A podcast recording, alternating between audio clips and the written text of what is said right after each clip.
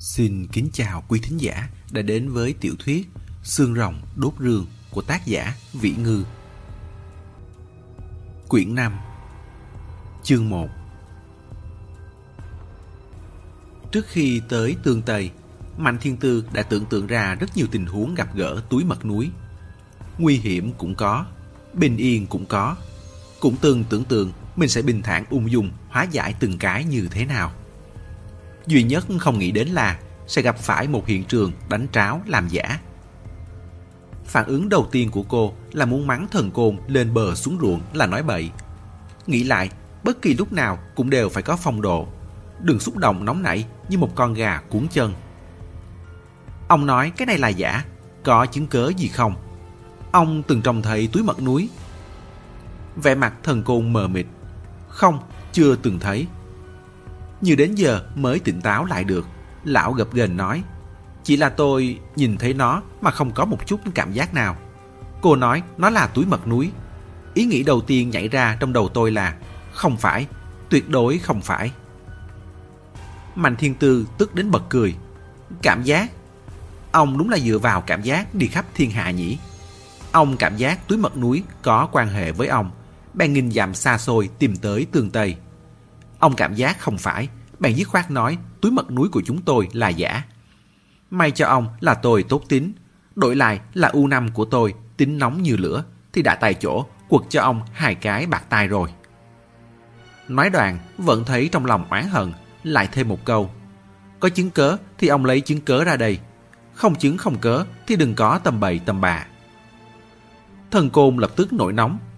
Đổi lại là chuyện khác ngại thân phận của Mạnh Thiên Tư, đại khái lão sẽ im lặng khom lưng. Nhưng đồng tới nghiên cứu khoa học thì không cần biết anh là ai. Lão xưa nay đều sẽ biện luận lý lẽ đến cùng. Cô Mạnh, tôi trong cô cũng là người biết lý lẽ. Sao cô có thể coi thường cảm giác vậy chứ? Không ai có thể vô duyên vô cớ năm lần bảy lượt nảy sinh trực giác kỳ quái với một chuyện nào đó. Trong đó tất có nguyên do, có nhân mới có quả. Chỉ có điều bây giờ tôi vẫn chưa nói rõ được là vì sao mà thôi. Nhưng không phải là tôi vẫn đang tìm kiếm đó sao. Có đôi lúc, loài trực giác đột nhiên bật ra này còn chuẩn xác hơn bằng chứng cụ thể. Cô không thể coi trọng một chút à? Nói đến câu cuối, giọng nhỏ xuống, khí thế cũng yếu đi vài phần. Không có nguyên nhân gì khác, chỉ là đột nhiên nhớ ra đây là địa bàn của Mạnh Thiên Tư. Cô mà không vui thì hoàn toàn có thể nhốt lão lại như nhốt nhị phụ. Mạnh thiên tư sầm mặt không nói gì. Thực ra trong lòng cũng hơi dao động. Dọc đường tới đây cô có thể nhìn ra thần côn thật sự có chút trình độ. Hơn nữa người này đúng là đầy lòng hăm hở, bức thiết, muốn xem túi mật núi. Không có khả năng toàn tính âm mưu gì. Nhưng đồ vật nhà quỷ non tôn thờ như báu vật bảo bối, vừa tới đã bị nói là giả đổi lại là ai cũng chịu không nổi. Bầu không khí có phần cứng ngắc, gian luyện hắn giọng. Thực ra tôi cũng cảm thấy... Mạnh thiên tư trừng hắn, anh cũng tới góc vui. Giang luyện bật cười. Cô đừng vội, nào ngồi xuống trước đã. Có chuyện thì phải nói rõ ràng. Mọi người đều mọc trên cùng một đóa hoa cả. Không cần thiết phải đỏ mặt tía tài. Nói đoạn, tự mình ngồi xuống trước, điều bộ thản nhiên như không, tay trái tay phải lần lượt vỗ vỗ hai bên người. Ngồi đi. Ai mọc trên cùng một đóa hoa với anh? Mạnh Thiên Tư thực sự dở khóc dở cười. Sau một lúc tiếp tục trơ mặt, cuối cùng vẫn ngồi xuống bên cạnh gian Luyện. Thần Côn ngồi ở một bên khác, cúi đầu miệng vẫn đang lầu bầu. Thì là trực giác thôi. gian Luyện hỏi rất có trật tự. Cô Mạnh, tôi có ba câu hỏi. Đầu tiên là bài kệ về túi mật núi này lúc lưu truyền xuống chỉ có bài kệ thôi hay có cả ghi chú giải thích cặn kẽ. Mạnh Thiên Tư ngẫm nghĩ, chỉ có bài kệ. Giang luyện gật đầu. Vậy vì sao các cô khi còn chưa xuống vách núi đã hiểu rõ về mắt nhỏ dầu, lưỡi chạy lung tung như vậy? Nói gì nhảm vậy? Mạnh Thiên Tư đáp. Cụ đoàn nhà tôi từng tới rồi mà. Giang luyện cười. Được, là cụ đoàn nói. Hắn đổi chủ đề. Câu hỏi thứ hai Cô ngồi trên ngai vàng quỷ non, có thể mở 9 tầng núi. Túi mật núi quý giá như vậy mà lại treo ở tầng núi thứ ba. Cô có cảm thấy hơi nồng quá rồi không? Cứ nói suy nghĩ thật là được. Mạnh Thiên Tư chần chừ một lúc. Đúng là có hơi, nhưng cũng không phải không hợp lý. Phong hồ ở nơi này là một tầng bọc một tầng, đã rất nghiêm ngặt rồi. Chuyện mổ núi lại rất khó. Trong mắt tôi, đặt ở tầng thứ ba hay tầng thứ năm thì cũng chỉ khác nhau như đặt ở các sát cạnh cửa hay các sát trong phòng.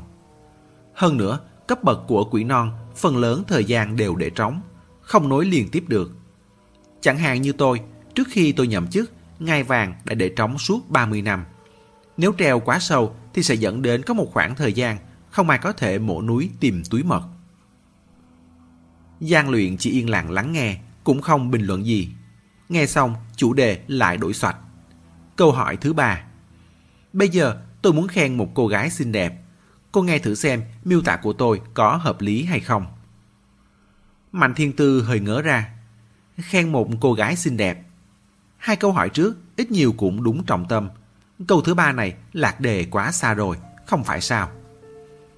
Giang luyện thoáng trầm ngâm. Cô ấy có một đôi mắt dịu dàng, một chiếc mũi xinh xắn, duyên dáng, đôi môi rất đẹp, đỏ thắm đầy đặn. Nói đoạn, nhìn Mạnh Thiên Tư, miêu tả thế có hợp lý không? Mạnh Thiên Tư còn chưa tỉnh táo lại được, thần côn đã thốt lên.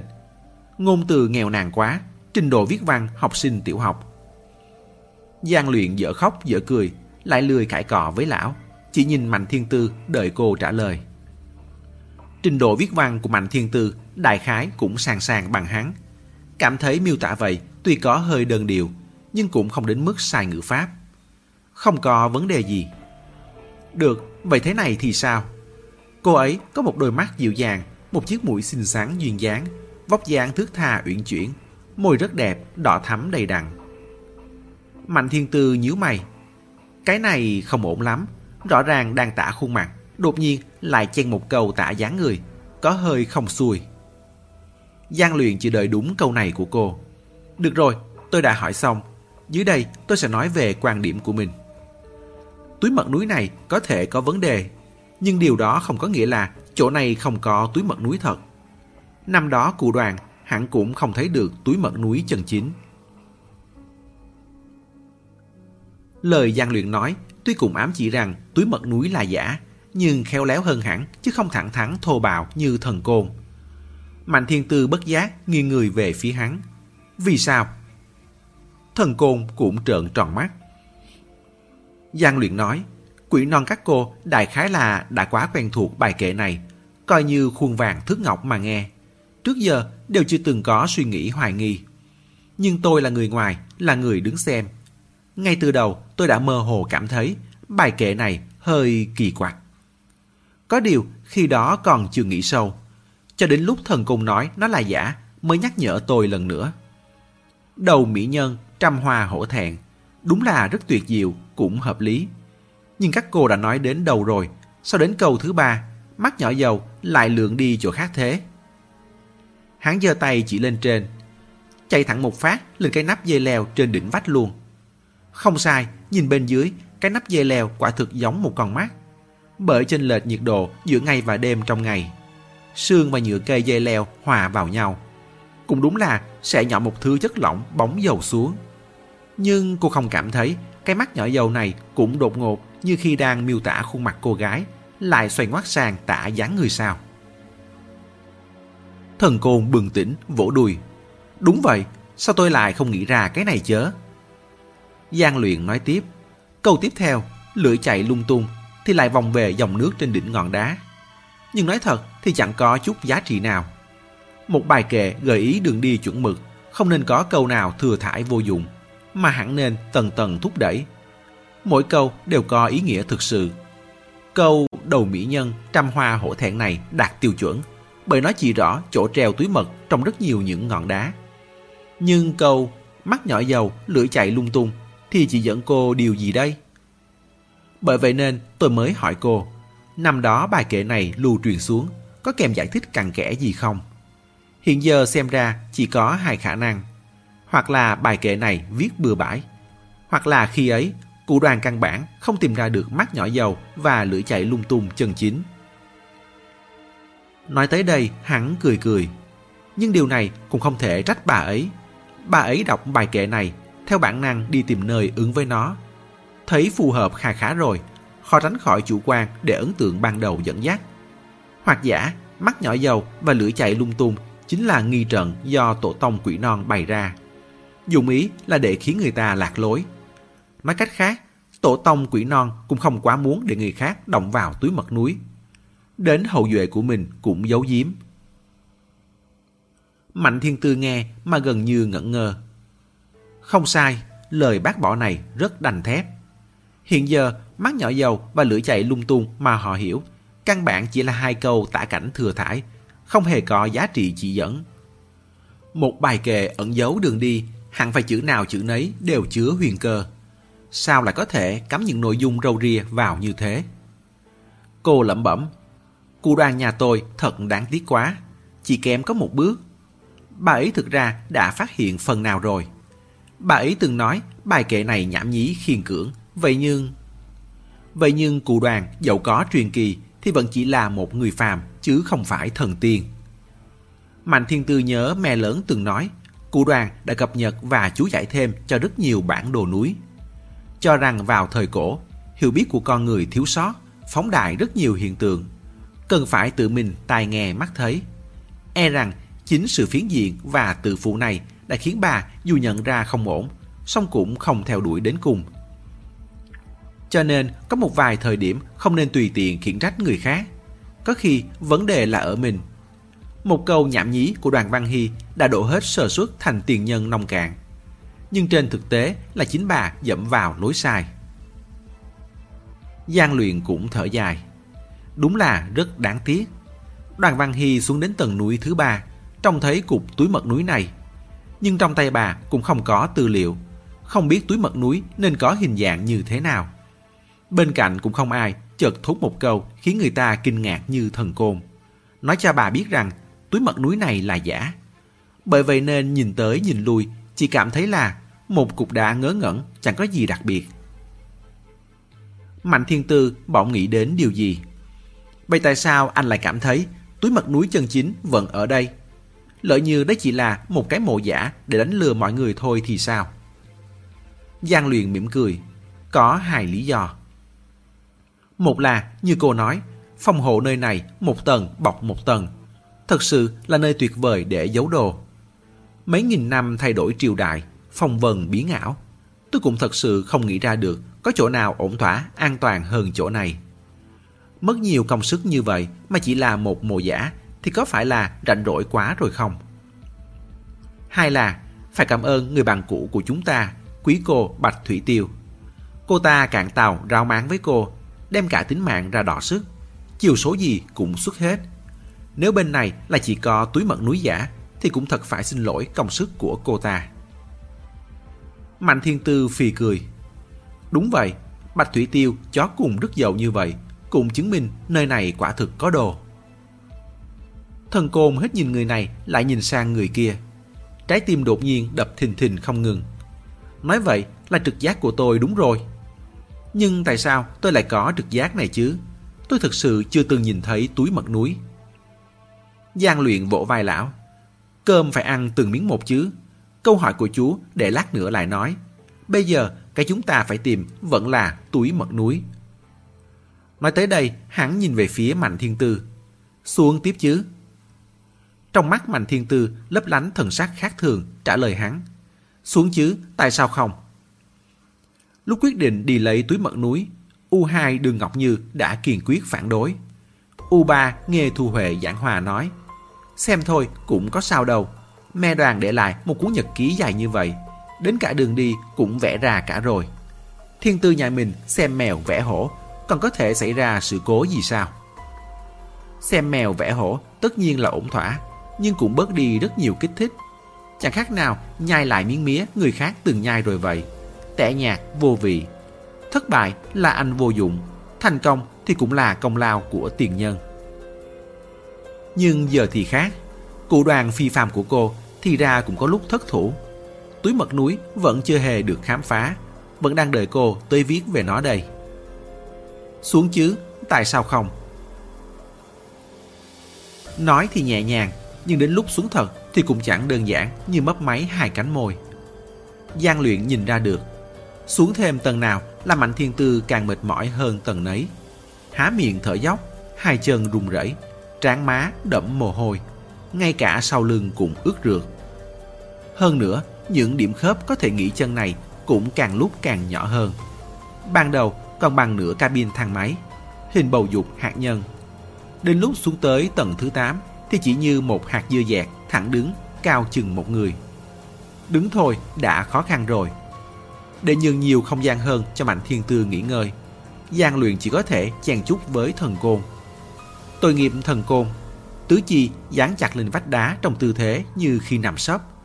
Hệt như một con thằng lằn bị đè ép. Dẫu vậy, miệng lão vẫn chưa từng nhàn rỗi. Tiểu liên luyện, nếu tầng tiếp theo còn nhỏ hơn nữa, ba người chúng ta phải dùng đóng lại thì giống bị nhét vào quá. Không nghĩ ra cái gì hay ho hơn được à. Giang luyện mặc kệ lão, đổ một nắp nước ra cho Mạnh Thiên Tư giải khát. Nhưng lời thần côn cứ như có ma tính vậy, khiến hắn không tự chủ được nghĩ nhiều thêm. Năm đó, nếu nhị phù không phải là bị nhốt vào một buồng đá rộng rãi, mà là nhét vào một khe hẹp chỉ chứa được một người. Thợ khai thác đá bộ một búa xuống, đập ra một xác chết trong núi đá bít kín, hắn sẽ sợ đến ngất xỉu tại chỗ mất. Mạnh Thiên Tư lau mồ hôi trên trán. Tầng tiếp theo là cực hạn tôi có thể xuống được rồi. Chỉ hy vọng nó lớn hơn một chút. Nhỏ nữa thì cũng chẳng có chỗ mà treo túi mật núi. Giang luyện nói, tầng tiếp theo chắc chắn sẽ khác. Tầng thứ 9 Số 9 trong văn hóa Trung Quốc xưa nay vẫn luôn là một con số giàu ý nghĩa sâu xa. Tầng cao nhất trên trời gọi là Củ Tiêu, mà nơi sâu nhất thì gọi là Củ Tuyền. Tất cả họ hàng thân thuộc của một người tập hợp lại cũng không quá cũ tộc. Mà đất có lớn hơn nữa thì cũng không quá cũ châu. Tầng thứ 9 rộng rãi sáng sủa. Lớn gấp đôi tầng thứ ba Không khí ngột ngạt bức bối, cảnh tượng cũng quái dị. Nhìn thoáng qua, vừa giống như trên vách đá kết rất nhiều giọt sương đá, vừa giống như mọc ra vô số những sợi lông trắng xoăn xoăn. Giang luyện diều mạnh thiên tư, còn chưa kịp mở miệng, thần côn đã vội lao xuống reo lên. Long đá, hoa tinh thể. Giang luyện nghe không hiểu. Là cái gì? Mạnh thiên tư nhỏ giọng đáp. Cái này anh không biết đâu. Đến người của quỷ non cũng chưa chắc đã biết. Đó là hiện tượng nước phi trọng lực. Đối ngược với nước phi trọng lực là nước trọng lực. Thông thường, đại đa số các hang động đều chịu sức hút của trái đất mà xuất hiện vật trầm tích do nước trọng lực gây ra. Chẳng hạn như màng đá, trụ đá, thạch nhũ, vân vân. Trong các hang động đá vôi, phần lớn đều có những cái này. Nhưng có một số rất ít những hang động bởi quá khép kín. Sự lưu thông của không khí gần như không thể phát hiện được. Từ những mạch dẫn siêu nhỏ trên vách động, dần dần có giọt nước thấm vào.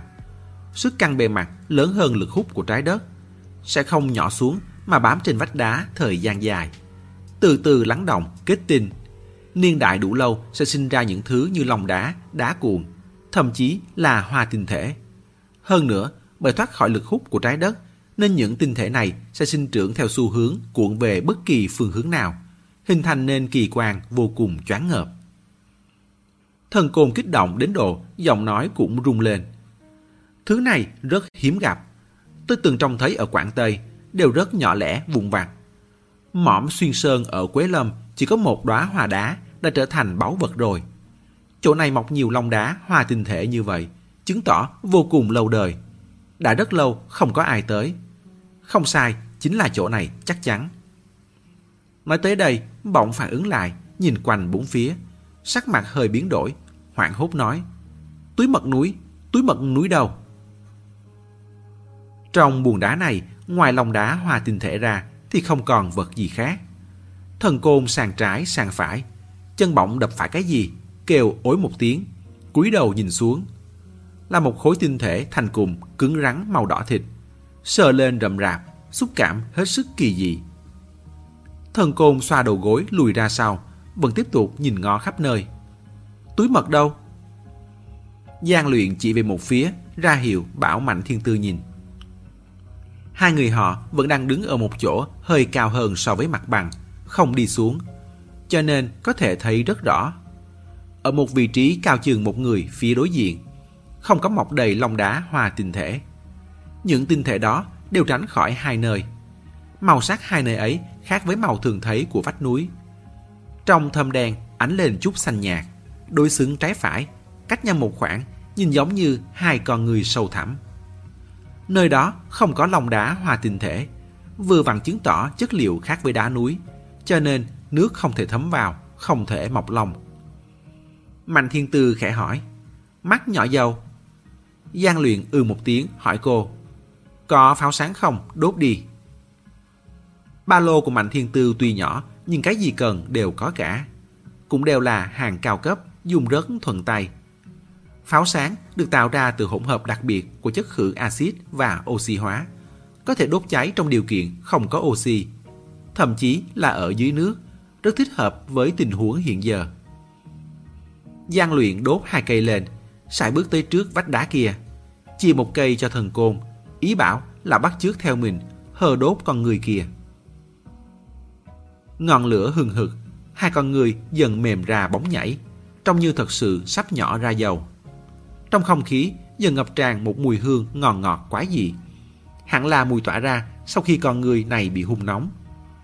Giang luyện chỉ có thể cầu nguyện rằng mùi hương này không có độc. Trong ba người, chỉ có thể chất của Mạnh Thiên Tư là có thể chống đỡ được. Loại xương thịt phàm trần như hắn và thần côn đều không chịu được. Đúng lúc đó, hắn bỗng nghe thấy tiếng vỗ cánh. Như là có một con mũi rất nhỏ đột nhiên đập cánh nghe ong ong. Âm thanh này nếu bắt nguồn từ ngõ hẻm ruộng đồng thì chẳng có gì lạ cả. Nhưng ở nơi đóng kín ngàn năm, vách núi cũng đã mọc đầy tinh thể hòa đá thế này thì thực sự khiến người ta sợn tóc gáy. Lẽ nào ở đây còn có sinh vật gì? Sinh vật sống trong bụng núi khép kín. Lại một tiếng đập cánh ong ong. Trong buồng đá vô cùng yên lặng. Mạnh thiên tư cách khá xa, còn ngồi dưới đất đỡ trán nghỉ ngơi nên không nghe thấy gì. Ngọn lửa bập bùng bên vách đá. Trên trán gian luyện từ từ lăn xuống một giọt mồ hôi. Trong thinh lặng, thần côn run rẩy hỏi một câu. Tiểu luyện luyện, cậu có nghe thấy gì không?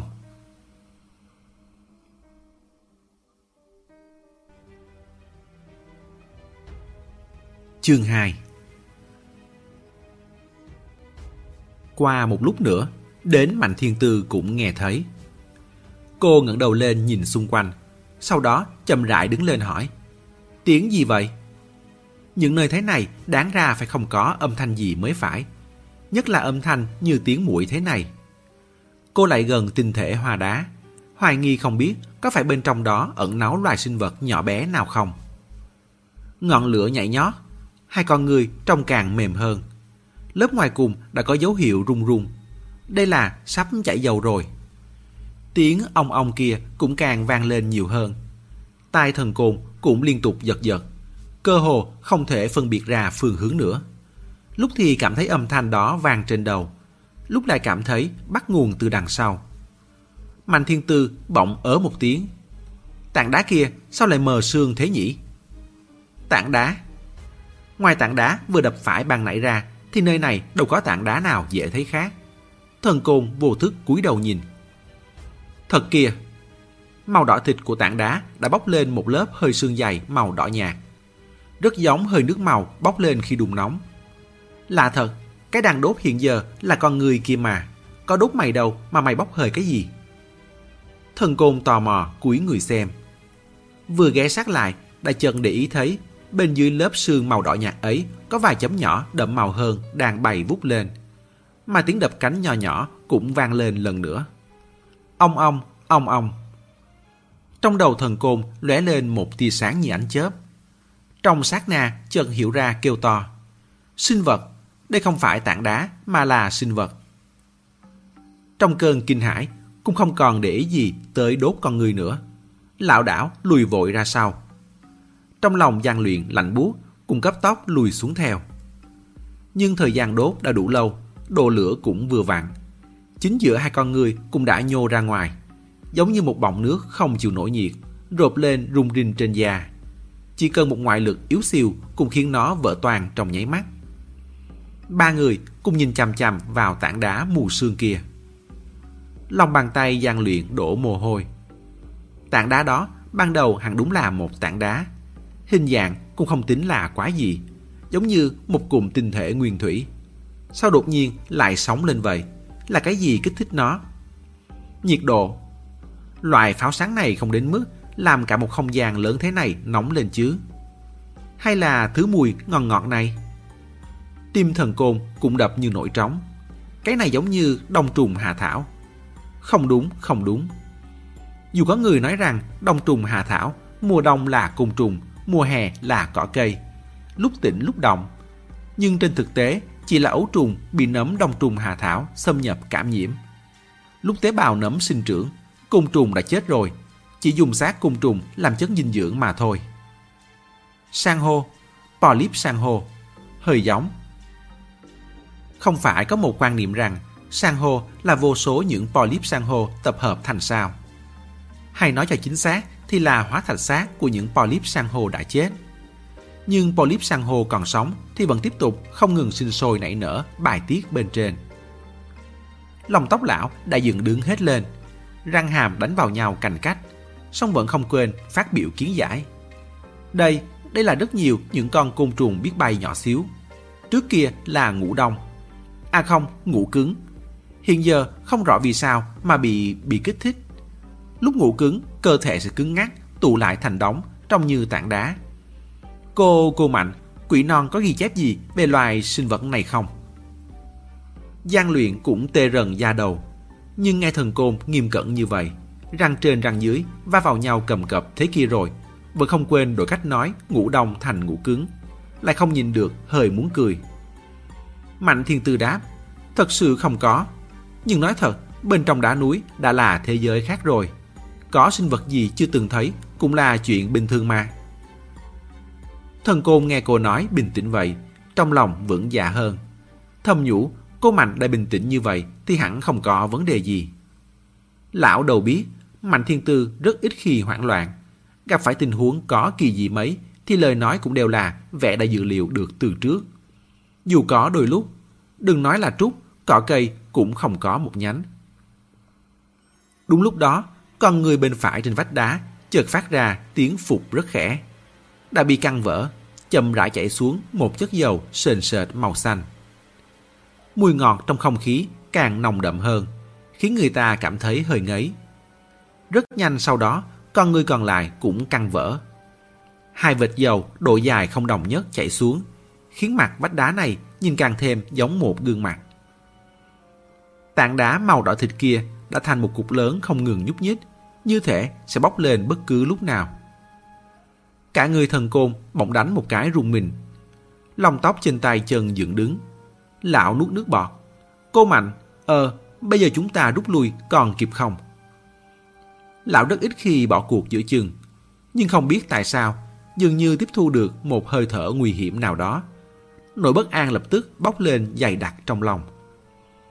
Mạnh thiên tư không phản ứng gì với lão, chỉ nín thở, nhìn chằm chằm vào tảng đá đỏ to lớn kia. Mắt nhỏ dầu, lưỡi chạy lung tung. Mắt cũng bắt đầu nhỏ dầu rồi. Tảng đá kỳ dị này nhất định chính là cái lưỡi chạy lung tung kia. Từng câu từng câu, hiện tại cuối cùng cũng đối ứng. Cũng không biết là bao lâu sau, có lẽ chỉ mấy giây. Khi đang trong trạng thái căng thẳng cực độ, con người sẽ mất đi khả năng khống chế khái niệm thời gian. Bỗng, một tiếng xoẹt vang lên. Tảng đá kia chợt bốc vụt lên. Trong nháy mắt, biến thành một cái lưỡi dài mấy mét. Tiếng đập cánh ong ong vang lên không dứt. Bởi vậy nên khoảnh khắc đó, tai không thể nghe được bất kỳ âm thanh gì khác. Chỉ còn lại tiếng ong ong che trời lấp đất. Từ ngủ cứng mà thần công dùng, vậy mà lại vô cùng chuẩn xác. Cái lưỡi này rất giống vừa trải qua một giấc ngủ cứng dài. Hiện giờ thức tỉnh, cần kéo giãn gần cốt. Chỉ thấy nó lộn lên, lộn xuống, quét trái, quét phải. Quét qua chỗ nào, chỗ ấy vùng vụt gió mạnh. Thỉnh thoảng, quệt qua vách đá. Sau một trận tiếng lách cách, dày mịn vang lên, lông đá và hoa tinh thể đều vỡ vụn, lạ tả rơi xuống mặt đất.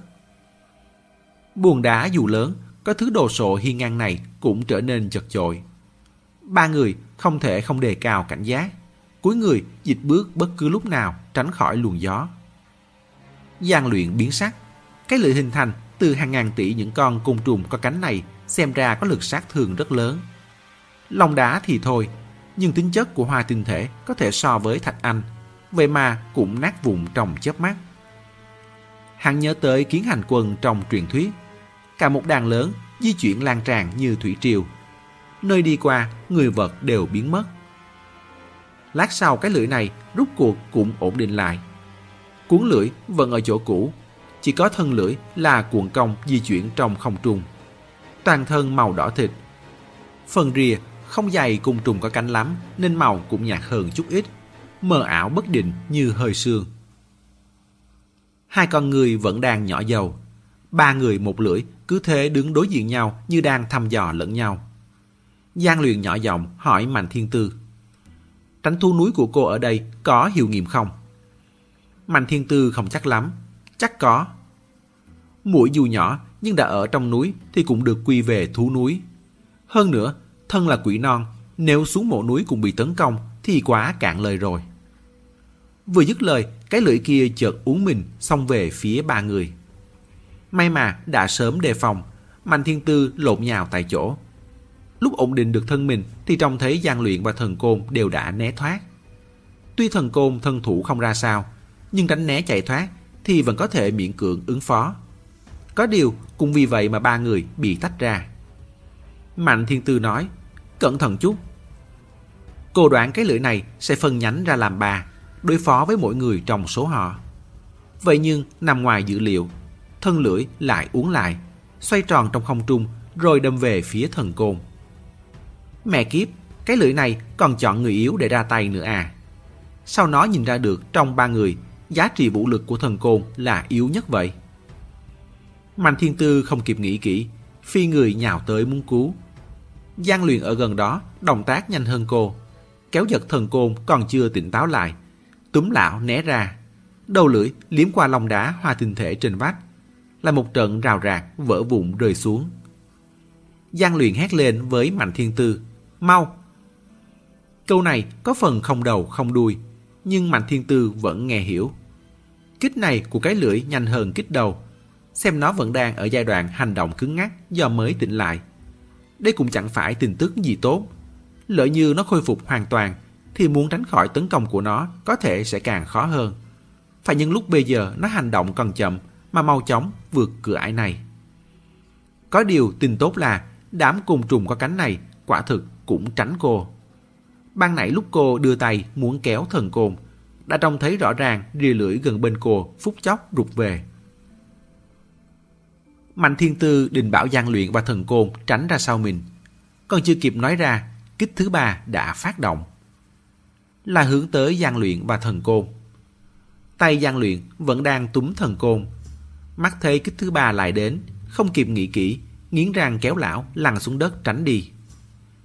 Mạnh thiên tư chứng kiến toàn bộ, trong đầu bỗng nảy ra một ý nghĩ kỳ lạ hét lên. Đừng cứu ông ấy, đẩy ông ấy ra. Gian luyện và thần côn đều sửng sốt. Giọng điệu mạnh thiên tư rất nghiêm túc, tiếp tục gào lên với gian luyện. Lập tức, ngay bây giờ, Giang luyện hơi do dự, nhưng nhìn thần sắc ngữ điệu của cô không bình thường. Trong lòng biết tất có nguyên do, nghiến răng đẩy thần côn ra. Lúc trong đất, định đứng dậy. Bỗng để ý thấy màu sắc chuột cuốn lưỡi hơi khác đi. Kích thứ nhất, thần côn còn có thể miễn cưỡng tiến thoái. Càng về sau, đầu óc càng choáng váng, chỉ có thể chạy né nhờ gian luyện túm lôi. Mà nay thần bất do kỹ, lại loạn choạng bị đẩy ra người khoe mắt liếc thấy kích thứ tư của cái lưỡi đã tới. Trong đầu ầm một tiếng trống rỗng. Xong. Đàn nhắm mắt chờ chết thì chợt nghe tiếng gió khác thường. Mở mắt ra là Mạnh Thiên Tư lướt vội tới, vừa vặn chắn trước mặt lão. Ngàn tỷ con côn trùng kỳ dị bổ xuống miệng cưỡng đổi hướng. Trong nháy mắt bay ngược lại như đụng phải một cái khiên không thể đụng vào. Cũng giống như chạm vào một luồng sóng rung mãnh liệt lập tức bị chấn động rời đi. Mạnh Thiên Tư đã hiểu. Cô xoay người nhìn thần côn, vừa sợ vừa giận hỏi lão. Vì sao cái lưỡi này lại chỉ đuổi đánh ông? Đã bảo mà, Cô thân ngồi trên ngai vàng quỷ non, sao có thể vừa gặp mặt, cái lưỡi kia đã xông về phía cô. Thực ra là không phải. Từ đầu tới cuối, cái lưỡi này không có ý định tấn công cô, cũng không có ý định tấn công gian luyện. Mục tiêu của nó là thần côn. Thần côn cứng họng, trong lòng an khuất vô cùng. Sao lão biết được chớ? Đời này, đây là lần đầu tiên lão nhìn thấy cái lưỡi này. Còn chưa kịp há miệng, là một cảnh tượng biến hóa kỳ ảo nữa xảy ra. Đám côn trùng màu đỏ kia đột nhiên trải ra như một tấm vải. Phụ từ đỉnh đầu Mạnh Thiên Tư xuống. Chi chít, chen chút. Chỉ trong nháy mắt đã phủ mặt cô lại, rồi ào xuống như nước dội. Trong sát na, cả người cô biến mất. Trước mắt chỉ còn lại một hình người đứng thẳng, còng kềnh như xác ướp, bị vô số côn trùng có cánh bao phủ. Giang luyện còn chưa kịp đứng dậy, ngẩng lên trong thấy cảnh này. Trong đầu trống rỗng, nhớ tới những lông đá hoa tinh thể bị đánh nát vùng ban nãy. Kinh hãi cho rằng cô đã bị ép thành bột mịn. Nhất thời máu huyết sùng sục trào lên gầm thét. Mạnh thiên tư. Rất may là từ trong xác ướp, nhanh chóng truyền ra tiếng cô nghe hơi ồm ồm. Tôi không sao, đừng lo cho tôi. Cô thực sự không làm sao. Đám côn trùng này tuy bao trọn lấy cô, nhưng trước sau vẫn giữ vững khoảng cách 1-2cm với cô. Chưa từng thực sự dính vào người. Nhưng cảm giác này cũng đã đủ tồi tệ lắm rồi. Giống như bị bao bọc trong một lớp vỏ lúc nhúc vậy. Hít thở không thông, bực bội bức bối. Vùng vậy thế nào cũng không thoát được. Vung tay ra, côn trùng tiến thoái cùng tốc độ với tay cô. Muốn phủi đi, lại sợ đánh chết sẽ làm tay mình bị thương, hấp dẫn vi khuẩn gây bệnh không rõ gì đó lên người. Giang luyện nghe thấy tiếng cô, yên lòng hơn đôi chút.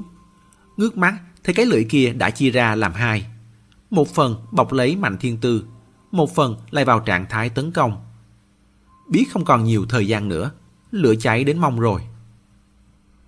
Dù không rõ là thế nào, nhưng cái lưỡi này quả thật là nhằm vào thần côn. Bao bọc mạnh thiên tư là để đề phòng cô làm vướng tay vướng chân.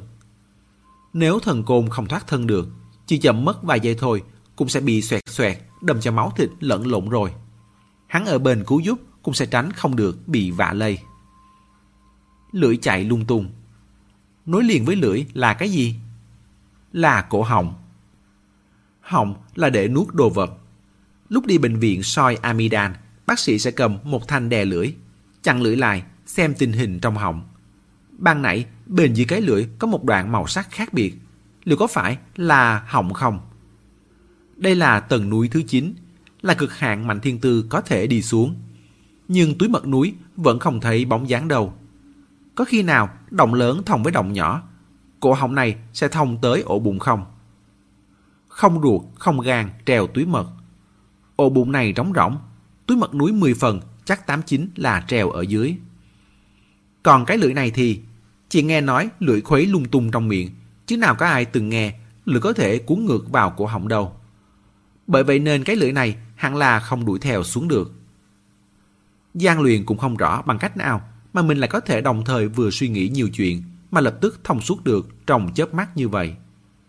Hắn nhào qua, một cước tung lên, trực tiếp quét ngã thần côn. Lại một cước đạp mạnh, rống. Chú tự cầu phúc đi, mong chú không ngã chết. Giang luyện còn chưa hiểu được chuyện gì xảy ra, thì đã bay vụt như một viên đạn về phía cổ họng bên dưới cuốn lưỡi kia. Gần như cùng lúc đó, Giang Luyện cũng chạy vội về phía cổ họng. Sau đó ước lượng vị trí. Bỗng dừng phát lại, quay đầu, hét lên với Mạnh Thiên Tư. Sải một bước dài sang bên phải, đi lên trước hai bước, nhào. Mạnh Thiên Tư đang bị lớp vỏ xác ướp này cuốn lấy, không sao thoát ra được đến phát điên. Chợt nghe tiếng gian Luyện. Tuy không biết cái nhào này là nhào đi đâu, song vẫn theo lời cất bước vọt ra trước, sau đó bổ nhào. Lại nói một đầu khác. Lúc thần côn sắp chui vào cổ họng, cái lưỡi kia đã có cảm giác cấp tốc thù thế đánh về. Lúc mạnh thiên tư bổ nhào, côn trùng quanh người đã vội vàng quay trở về hợp lại với thân lưỡi. Đến khi đang ở giữa không trung, thì côn trùng trước mặt đã tản đi hết. Vừa mở mắt đã thấy gian luyện ngay trong gàng tấc. Cũng nhìn thấy cái lưỡi vì thu thế không được mà gấp gáp phủ về phía gian luyện. Nói thì chậm mà xảy ra thì nhanh, gian luyện vươn tay đón cô vào lòng. Theo cú bổ nhào, côn trùng trong nháy mắt tản ra khắp phía. gian luyện ôm chặt lấy Mạnh Thiên Tư, xoay người ngã xuống đất. Chân đập mạnh lên mặt đất một cái, mang theo cô trượt về phía cổ họng, nhỏ giọng nói. Chuẩn bị sẵn sàng, chúng ta sắp phải ngã khá cao đấy. Đều là người tập võ, biết lúc ngã từ trên cao xuống, thân thể phải phòng vệ như thế nào. Cô ừ một tiếng, hai tay bám chặt vào vai Giang Luyện. Lưng hơi cong lên, cổ thu vào trong. Vừa hơi thở gấp gáp, cảm giác cánh tay gian Luyện ôm eo cô siết chặt hơn. Tay còn lại từ sau lưng cô đi lên, bao kỹ lấy gáy cô. Đại khái, hắn cũng không biết phải ngã cao bao nhiêu, sẽ ngã thành ra thế nào. Mạnh Thiên Tư nhắm mắt lại, chợt nhớ tới một việc. Lưng hắn, cô mới băng lại không lâu, sao lại phải cọ mài trên mặt đất nữa vậy? Ý nghĩ này vừa bật ra, thân thể đã bị hẳn. Trạng thái mất trọng lực trong nháy mắt, thật khó chịu. Mạnh Thiên Tư rút sâu hơn vào lòng gian luyện. Là nhạy cảm nhận ra khung xương cơ thể hắn đang khe khẽ điều chỉnh. Sau lưng hắn cong ra, cổ vùi xuống, hai cánh tay ôm cô cũng hơi mở ra ngoài. Người tập võ thường nói nhào lăn đi. Tại sao lại phải lăn? Cũng là bởi khi thu người lại thành hình cầu, bất kể là đâm hay ngã, diện tích mặt chịu lực đều hẹp lại nhỏ nhất, có khả năng mượn thế giảm bất lực. Gian luyện làm vậy thực ra là bảo vệ cô ở mức độ lớn nhất có thể. Khung xương cơ thể hắn bảo hộ ở bên ngoài. Chịu gần hết cú ngã này, lực đập cô phải chịu sẽ nhỏ đi rất nhiều. May mắn là cái bùn đá này cũng không quá sâu. Ý nghĩ trong đầu cô còn đang xoay mòng mòng thì hai người đã rời tới nơi. Vai lưng gian luyện chạm đất. Chạm đất rồi lập tức lăn đi. Sau vài lần nhào lăn thì cũng dừng lại. Dừng lại cũng rất có kỹ xảo. Hắn đệm ở bên dưới, thở dài một hơi hỏi cô. Không sao chứ? Mạnh thiên tư ừ một tiếng. Anh thì sao? Giang luyện đưa tay xoa nhẹ một bên vai. Còn may thịt dài. Mạnh thiên tư bật cười. Đang định nói gì thì liếc thấy thần côn. Lão ngã có hơi thảm. Nửa dựa lên vách đá, đầu hơi ngoẹo. Kính mắt rơi xuống miệng. Trong miệng cũng không biết đang lầm bầm cái gì. Hình như còn chưa hoàn hồn. Định cười nhạo lão hai câu. Sự chú ý lại chợt bị thu hút đi mất. Đây là một buồng đá, nhỏ hơn gian bên trên một chút. Nhưng cô cũng không rảnh đi xem trong buồng đá có những gì. Từ trên trần buồng treo rủ xuống một vật toàn thân trắng muốt, hình oval, nhìn như túi mật của người. Cũng không to lắm, có khi còn nhỏ hơn một chút so với túi mật người. Lại phát hiện ra sợi dây treo cũng cùng một chất liệu. Như thể là một cái xúc tua kéo dài của chính vật đó. Mạnh thiên tư cũng không biết có phải mình bị ảo giác không, mà cứ cảm thấy tuy nó treo đằng ấy nhưng cũng có hồ hấp. Hít vào thở ra một cách yên lặng, mặc cho sự đời biến chuyển, vật đổi sao dời. Có đôi lúc, vật cũng như người vậy, có tính tình, có hơi thở và phong cách riêng cho mình. Đặt trước mặt anh, không cần ngôn ngữ, không cần tư thế, cũng không cần bất kỳ thứ gì phụ trợ. Nhưng anh vẫn biết có đúng là nó hay không. Cô lẩm bẩm, túi mật núi. Sau hai giây ngơ ngẩn, bỗng trở nên kích động, đưa tay tóm chặt lấy cánh tay Giang Luyện. Anh xem kìa, túi mật núi. Giang Luyện gật đầu, ánh mắt rơi xuống bàn tay đang tóm chặt cánh tay hắn của cô. Phải là túi mật núi. Mạnh Thiên Tư không nói gì nữa, chỉ nhìn chằm chằm vào túi mật núi có phần mê mẩn. Tự hồ ngắm bao nhiêu cũng không đủ. Nhìn một lúc, cô cười rộ lên. Làm quỷ non thật không dễ dàng. Mẹ lớn cứ hay hỏi cô. Bé Tư, một năm nay con đã làm được chuyện gì ý nghĩa? Có cống hiến gì không? Làm gì có nhiều chuyện để mà cống hiến thế chứ? Thế hệ trước trồng xong cây hết rồi. Cô dơ sẻn lên cũng chẳng có chỗ mà xúc. Vắt óc nghỉ việc cho mình làm. Thậm chí tra tìm gia phả để giúp đỡ mà nước cũng bị cô đóng kiện thành. Tổ chức cho mọi người tiến hành một lần nhìn lại gỗ rễ lịch sử của quỷ non trước đây. Chịu thôi, chẳng có chút cống hiến nào ra trò. Người ta sẽ mắng anh là vô dụng ở sau lưng. Chết rồi cũng không được yên thân. Đời sau mở tập quỷ non ra sẽ chỉ chỉ trỏ trỏ. Mụ mạnh thiên tư này sau mấy chục năm chỉ ăn mỗi cơm không mà chẳng đóng góp được chút thành tích nào cả thế. Giờ thì tốt rồi. Cô nhìn thấy túi mật núi. Túi mật núi trần chính. Ngay cả cụ đoàn phi phàm của cô cũng chưa từng được thấy nữa kia mà. Tuy rằng không phải cô tự tìm ra bằng sức mình. Nhưng vậy thì sao chớ? gian luyện và thần côn đều là ba lớp cánh sen của cô, là người của cô mà. Còn phải cảm ơn Bạch Thủy Tiêu nữa. Nếu con ả này không làm nhiều chuyện mờ ám như thế, thì chắc chắn cô cũng sẽ chỉ như cụ đoàn, bình luận một câu, một cục đá ngớ ngẩn, nhảm nhí, rồi phủi mông bỏ đi. Thế nên, chuyện trên đời thật đúng là huyền diệu. Giang Luyện mỉm cười ở bên cạnh nhìn cô. Lúc Mạnh Thiên Tư vui vẻ, mặt mày sẽ đặc biệt sinh động. Lông mi nhẹ nhẹ rung rinh, hàm răng khẽ cắn môi dưới. Thỉnh thoảng còn nhếch khóe miệng lên, đều như biết nói. Bộc lộ ra rằng cô đang rất đắc ý, rất vừa lòng, rất thỏa mãn. Giang luyện hạ tay xuống, bỗng phát hiện ra trong lòng bàn tay có thứ gì đó. cúi đầu nhìn, là một lọn tóc của cô. Tay hắn đặt trên đầu gối, cô cử động mạnh mấy bận như vậy, búi tóc đã sớm bung ra. Mái tóc dài tung bay. Lúc ngồi dậy, không biết từ lúc nào một lọn đã trượt vào lòng bàn tay hắn. Ngón tay gian luyện nhẹ nhàng nhón lấy. Tóc cô rất đẹp, được chăm dưỡng cẩn thận, vừa bóng vừa mượt, lại mềm mại chắc khỏe. Từng sợi, từng sợi cuốn lấy nhau trong lòng bàn tay hắn. gian luyện vuốt thẳng lọn tóc này ra, xong xuôi lại từ từ nắm tay lại. Kết thúc chương 2. Mời quý thính giả tiếp tục theo dõi chương 3 của quyển 5 trong audio tiếp theo. Để ủng hộ kênh, quý vị có thể để lại bình luận, cũng như chia sẻ, hoặc có thể ủng hộ tài chính trực tiếp về các địa chỉ đã được ghi ở phần mô tả.